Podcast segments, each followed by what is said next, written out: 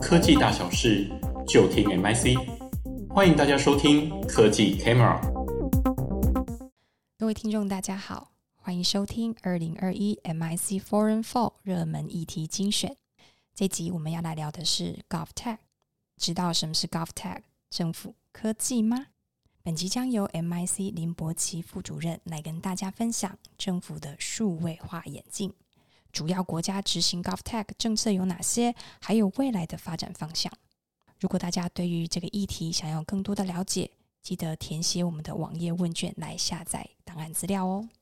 那谈到 GovTech 这个词呢，我想各位可能会有点陌生，但是大概可以理解它是什么意思。它大概就是 Government 跟 Technology 这两个词的缩写。就是政府科技。那谈到政府科技，大家一定会想到，但是跟过去我们常常在谈的 e-government 或是在谈一下数位转型有什么不同？我们这边借用这 World Bank 它本身的定义哈，在这里面呢，我们可以看到说，整体政府在做数位化的演进，大概可以呈现几个阶段。最早呢，其实是在类比式政府的阶段哈，所有这些纸本的事情都是在政府里面发生。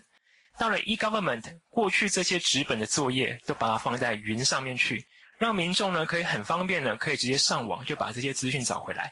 就像我们如果是说现在是想要去查自己的一些劳保年金啊等等相关资讯，可以自己用自然人凭证去上劳保局的网站，也可以上健保局网站去查自己的一些就业的就医的记录。但是无论是类比式的政府或是，是 e 化的政府，他们强调的都还是在政府单方面的把一些资讯传达给民众。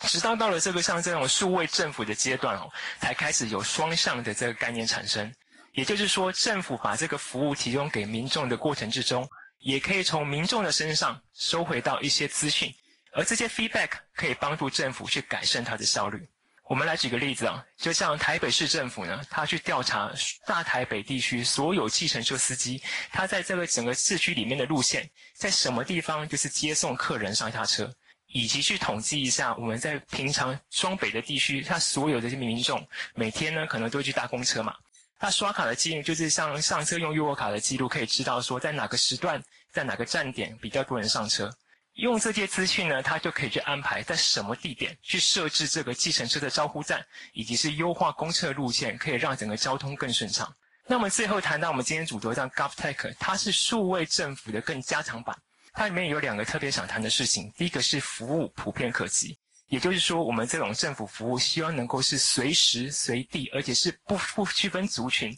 大家都可以享受得到，以及是整体政府之间彼此之间的隔阂能够是彻底的被打破。我们先秀这张图哈。这个我想大家都很熟悉，这个是目前台湾人在台湾生活的起手式。你今天如果是到任何的餐厅哈，或者说你就去店家去买东西，你到进门口之前一定要去扫这个条码，拿出你的手机扫一下，你才可以进去。这个就是简讯实联制。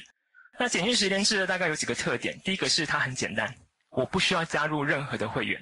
第二个，它本身是免费的哦，你做这个简讯传送的过程之中，你基本上不用去付任何的简讯的费用。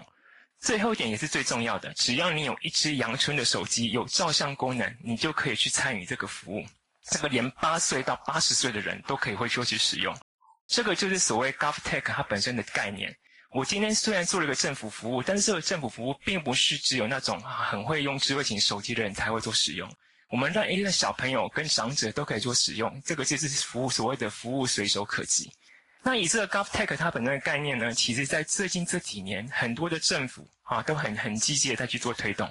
我们再看一下最左边，包括像是新加坡以及是澳洲，算是在全球发展 GovTech 最积极的国家。那新加坡这主要是从它过去在谈 Smart Nation 基础上持续的发展，而澳洲在谈整政府的数位转型已经到了二点零的阶段。这两个国家因为它本身发展的比较早。所以，包括这次像 COVID-19 疫情的发展以来，我们可以观察到说，它怎么去因应这种疫情，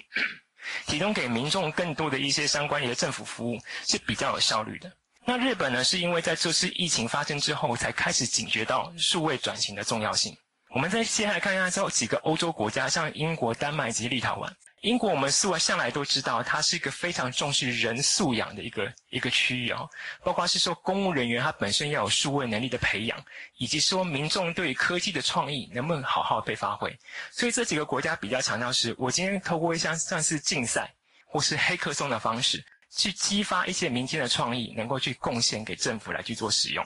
那最后在美国跟韩国呢，它是比较偏向大政府的概念。我本人这几个国家，它本身就已经收集到很多的数据。那如何去引入人工智慧，能够去帮助政府去提前去做一些更好的决策，能够去把预测做得更精准，是他们特别所强调的事情。从这个从这几个国家来看呢，我们大概可以整整体来看，整个目前 GovTech 主要是朝三个方向去发展，一个是因应疫情、民众参与，以及是在决策上面去进行一些辅助。